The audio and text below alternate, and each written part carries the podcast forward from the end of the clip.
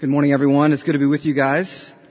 As you know, we are a few weeks into our sermon series on Paul's letter to the Galatians. Paul had uh, started a number of churches in Galatia on one of his missionary journeys, and his habit was to continue to disciple and encourage them from afar by writing to them.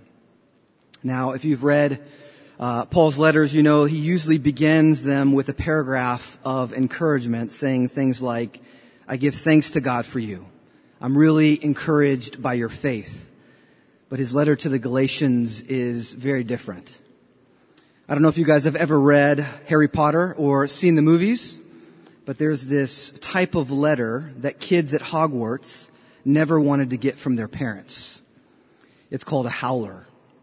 The owl drops a red envelope onto your plate, and when you open it, it howls its message of displeasure at you. Paul's letter to the Galatians is a kind of howler. It's arguably one of his most, his most fiery letters, and scholars have noted that the original Greek, specifically in our passage, is shaky. It's shaky due to deep emotion and a sense of urgency. Now, Paul was writing because he heard what was going on in the church. That believers have had their heads turned by false teachers who have come and preached what Paul calls a false gospel. And what they were teaching was in order to be accepted by God, you need, you needed Jesus plus something else.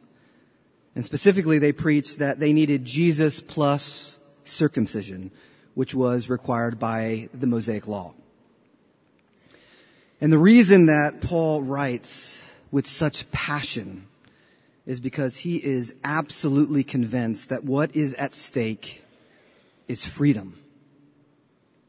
Our freedom to really know God. Our freedom to call God our Father without barrier or hesitation.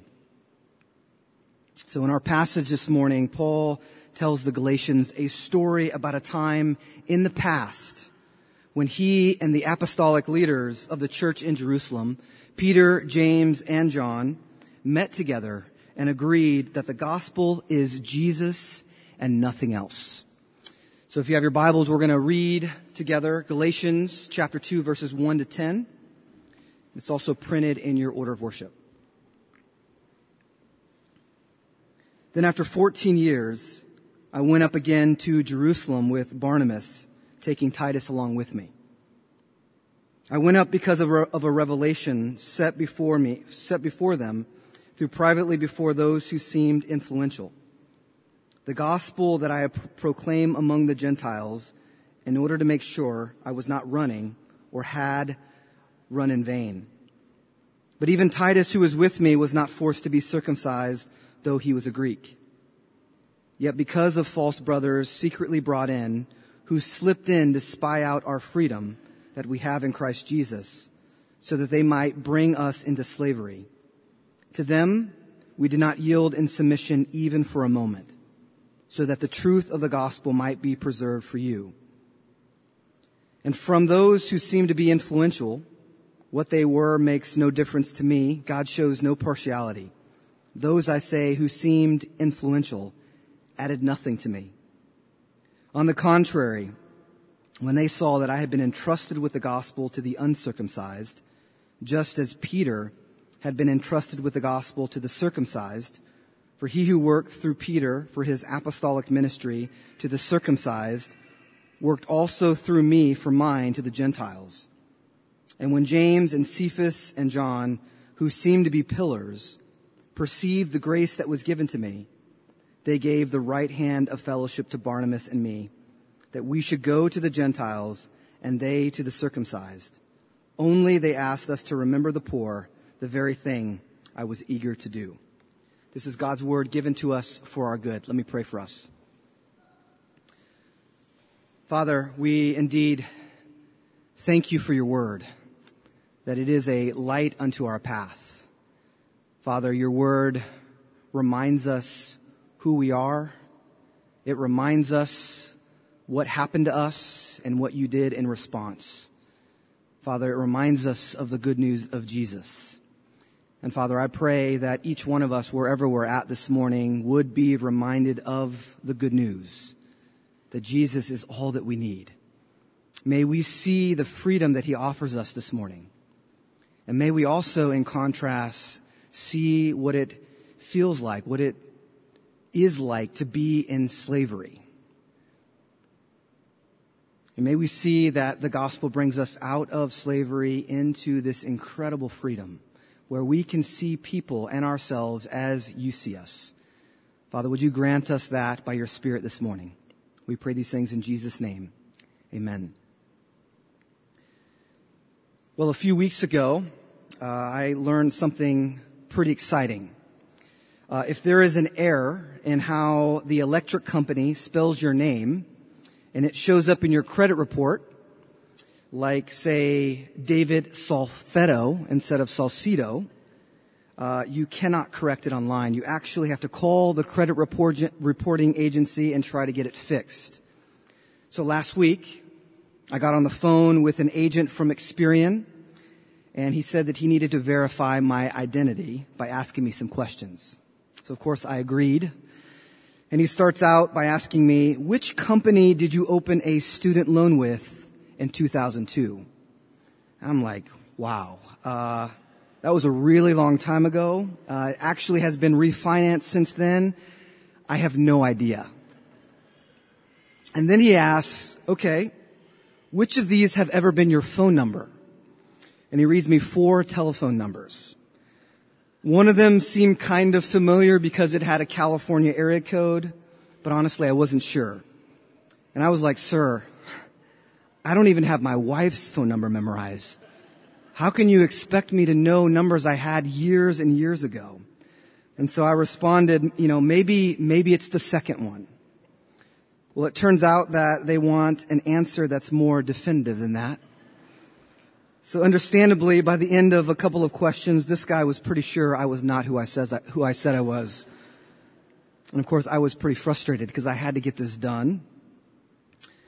Now, if you asked me, who is David Salcedo? I'd tell you a lot of important things like about my wife and my kids and where I grew up and my hobbies and my job. But I wouldn't tell you about who my mortgage carrier was five years ago. But credit reporting agencies operate under, under a very different definition of identity. And they have certain ideas that obviously are very different than mine about what counts in terms of establish, establishing one's identity. Now our passage today, and really Galatians as a whole, is all about a crucial moment in the life of the early church. Not long after Jesus' death and resurrection, when they were wrestling with identity and conflicting understandings about where their identity comes from. How do we gain an identity as someone who belongs to Jesus? How do other people recognize a follower of Jesus? Who is legitimately part of this family that God has called to know him and who's not? Now, our passage in chapter 2, I think, can be kind of challenging to understand because we're catching Paul in the middle of a story that he started back in chapter 1. Now, Paul writes in verses 1 and 2 then after 14 years, I went up again to Jerusalem with Barnabas, taking Titus along with me. I went up because of a revelation and set before them, though privately before those who seemed influential, the gospel that I pro- proclaimed among the Gentiles in order to make sure I was not running or had not run in vain. So the first thing that Paul is doing here is giving us a timeline of his ministry. He's telling us that he went through 14 years of missionary journeys, missionary travels, completely independent of the church leaders in Jerusalem. Now this, to our ears, might seem like an odd thing to include, but what Paul is doing here is reminding, reminding the church that he isn't a second-hand apostle. He did not get his gospel message from Peter and James and John and then muddle it when he preached all around the known world. Rather, Paul's version of the gospel is trustworthy because Paul received it straight from the lips of the visible risen Christ himself. And after Jesus' ascension, the risen Christ commissioned Paul to go with the gospel to the Gentiles, to the non-Jews. And so Paul's gospel message is authoritative. And this is an important thing for the Galatian church to remember because false teachers in Galatia were essentially saying, yes, Paul was right when he preached that trusting in Jesus' death and resurrection opens up the way for you to know God. But Paul was wrong not to tell you that to be a part of God's people, you also have to follow the Mosaic law, to be circumcised, to keep the Jewish feasts and the purity laws. Their argument is essentially if Jews under the Abrahamic covenant had to keep the law of Moses, then surely Christians believing in the Jewish Messiah would have to keep it as well. I mean, this is not an unusual argument. Matter of fact, Christianity had begun as a Jewish messianic movement in Jerusalem. So in the very early days of the church, all Christians kept Jewish law and all Christian men were circumcised because they were all Jews. But as Gentiles began to hear the message about Jesus and believe, a conflict of culture arose that threatened to splinter the church. Now, you and I admittedly don't spend a lot of time thinking about circumcision, so this conflict might, might seem kind of silly to us. But the reason that it's not a big deal to us is because Paul won the argument. If Paul had lost the argument, circumcision would likely still be a really big deal. And that's because prior to Jesus, circumcision was one of the core identity markers of people who belong to God. God gave this physical sign to Abraham in Genesis 17 to show that God had chosen him and his descendants to set them apart from the other nations. For the Jews' whole history, circumcision had been the reminder that no matter how bad things got, God was for them. But Paul is saying we have a new sign that God is for us. That sign put aside his glory and came and he lived among us and has nails placed in his hands and in his feet for us in our place. Every terrible thing that humanity has done and every secret wrong that we have kept locked away in our hearts, he knows and he paid the price. And because of that, we can come to God without shame, knowing that in Jesus we are wholly accepted and wholly loved. In Jesus, we find our place of belonging, our truest identity as God's children. And the good news is it doesn't require that we do anything to earn it because we never could. Jesus himself has made a way. His work is sufficient. We cannot add to it. Church, this was Paul's message that he preached.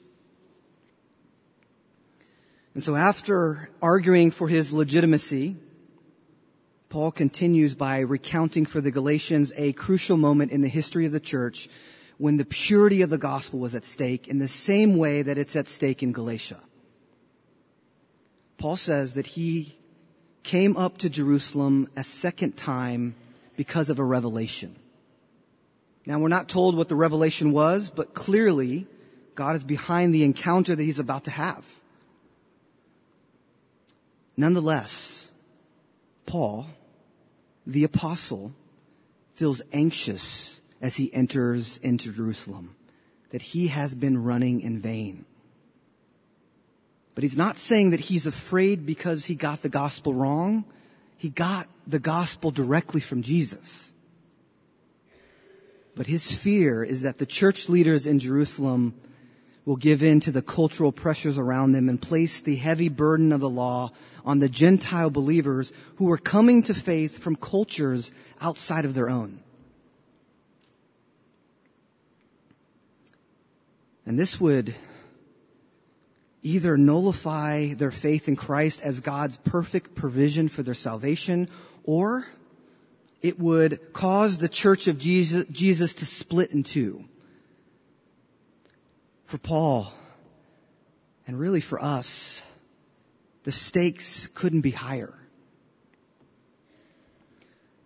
So Paul does something really strategic. I think something brilliant when he goes to Jerusalem. He says, I brought Titus along with me. Now, Titus was one of Paul's non-Jewish uh, co-workers. He was a believer. He was a pastor and a significant leader amongst non-Jewish Christians. Paul later writes to him and calls him my legitimate son in the faith. And Paul brings this mature Christian along with him through whom God is doing extraordinary things as a test case. Because you and I know it's one thing to discuss abstract theological issues, and it's quite another to see how they apply to real people with real consequences. Now I imagine Paul sitting down with Titus and being like, dude, you know I love you, right? in Jerusalem, they think that I'm preaching a false gospel.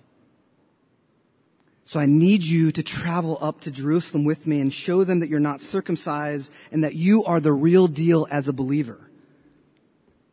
Sound okay? And Titus agrees.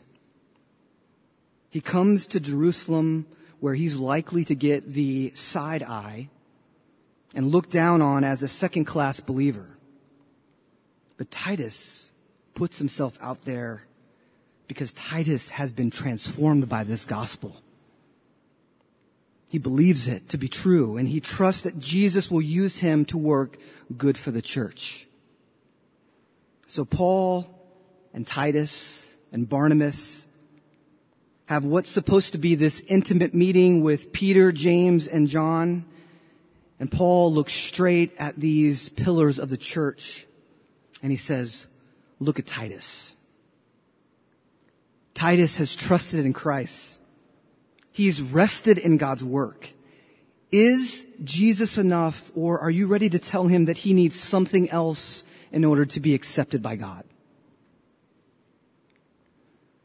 And Paul says in verses four and five, but even Titus, who was with me, was not forced to be circumcised, though he was a Greek. Yet because of false brothers secretly brought in who slipped in to spy out our freedom that we have in Christ Jesus, so that they may bring us into slavery, to them we did not yield in submission even for a moment, so that the truth of the gospel might be preserved for you. So despite the fact that the circumcision fraction crashed Paul's meeting in order to push their agenda, Paul tells that, that, that tells us that Peter, James, and John affirmed the gospel that Paul preached. They agreed, yes, Paul, we are all on the same page. There is one gospel, and it's that salvation comes through Jesus with no add-ons. Acts 15 actually tells us what Peter said to the Jerusalem leaders to settle the matter. And honestly, I think it's beautiful. Peter stands up and he says, brothers, listen to me. God who knows the heart gave the Gentiles the Holy Spirit just as he did us.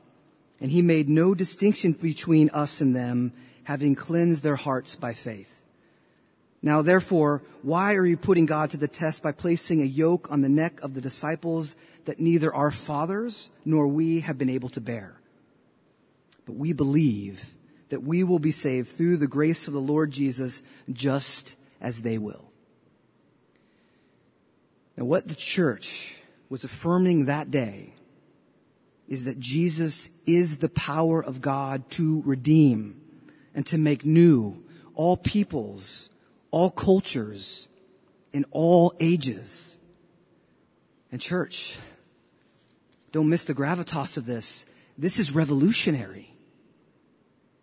It means that God's plan for salvation was way, way bigger than anyone dared to dream before Jesus came. God doesn't just redeem us to make us all look the same way or require, requiring that we all worship in the same way.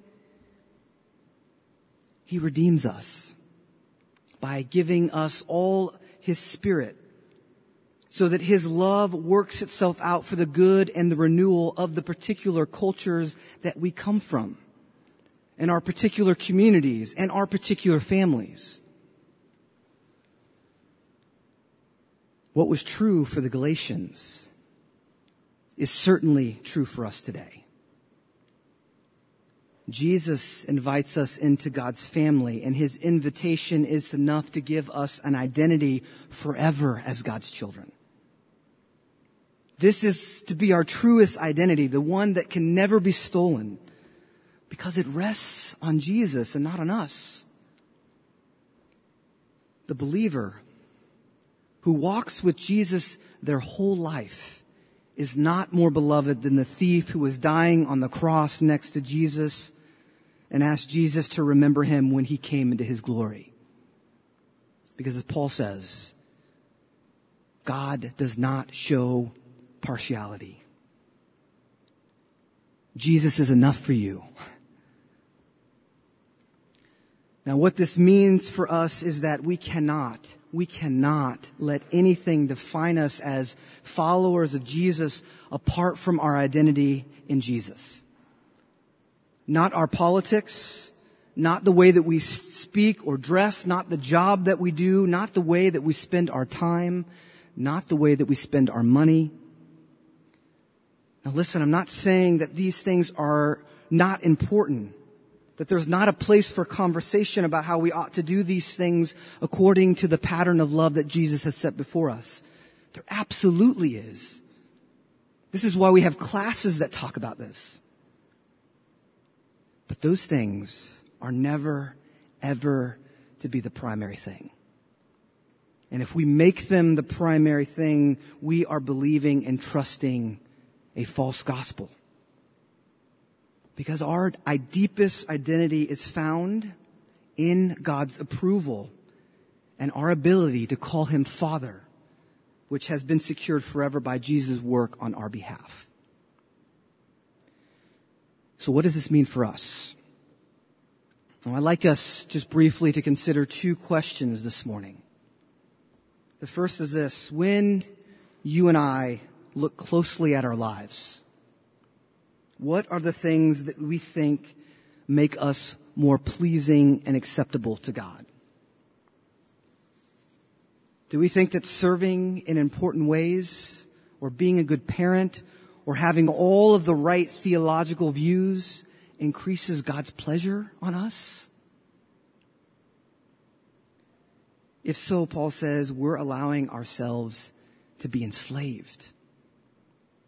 We've been held captive by a sense of performance and an obligation that depends on our ability to get it right.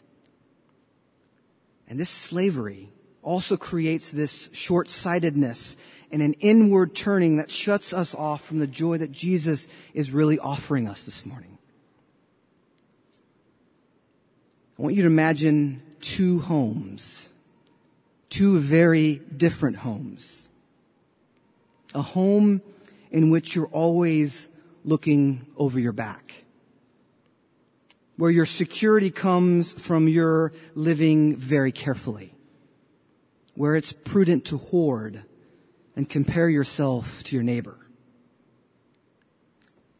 And the second home, a home where you have the whole expanse of God's glorious world, world right at your doorstep to revel in, to create beauty and have generous relationships of both giving and receiving. Church, Jesus is offering us the better home with Him.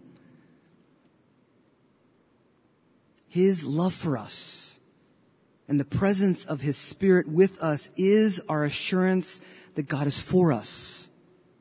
And that gives us the freedom to grow in our identity as His children.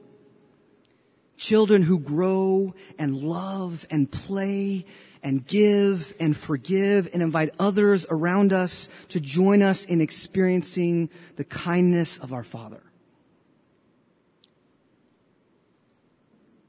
The second question is this.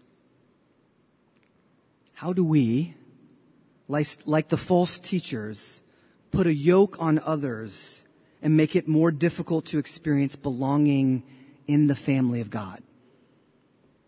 Are there ways in which we expect other believers to look like us? How do we identify people as insiders in ways that actually serve to exclude? The gospel of Jesus calls us not only as a church, but as individuals to spend time thinking about how we enable barriers to exist in the church around race and education and social economic status and non-essential issues of conscience.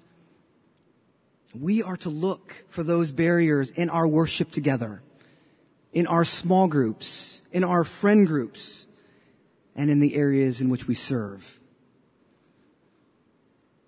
And when, not if, and when we find them, we are called to name them, to point them out, to repent, and invite Jesus to change us. Because when we look at Paul and his, the expanse of his ministry, this is exactly what he did. He bent over backwards to remove, remove, barriers to people hearing the message that Jesus has paved the way for them to know God. And in our passage, the, bar- the barrier was the burden of the law. But elsewhere in his letters, we know that Paul actually told his friend Timothy to be circumcised because Timothy was pastoring a church of Jewish believers and he could serve them way better if he was integrated into their culture.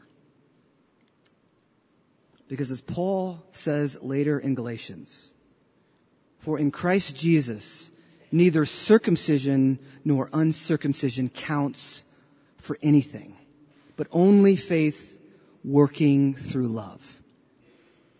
And so church, let us rest in the freedom that we have in Jesus so he might grow us, he might grow in us by faith hearts that love God and love neighbor as he has loved us.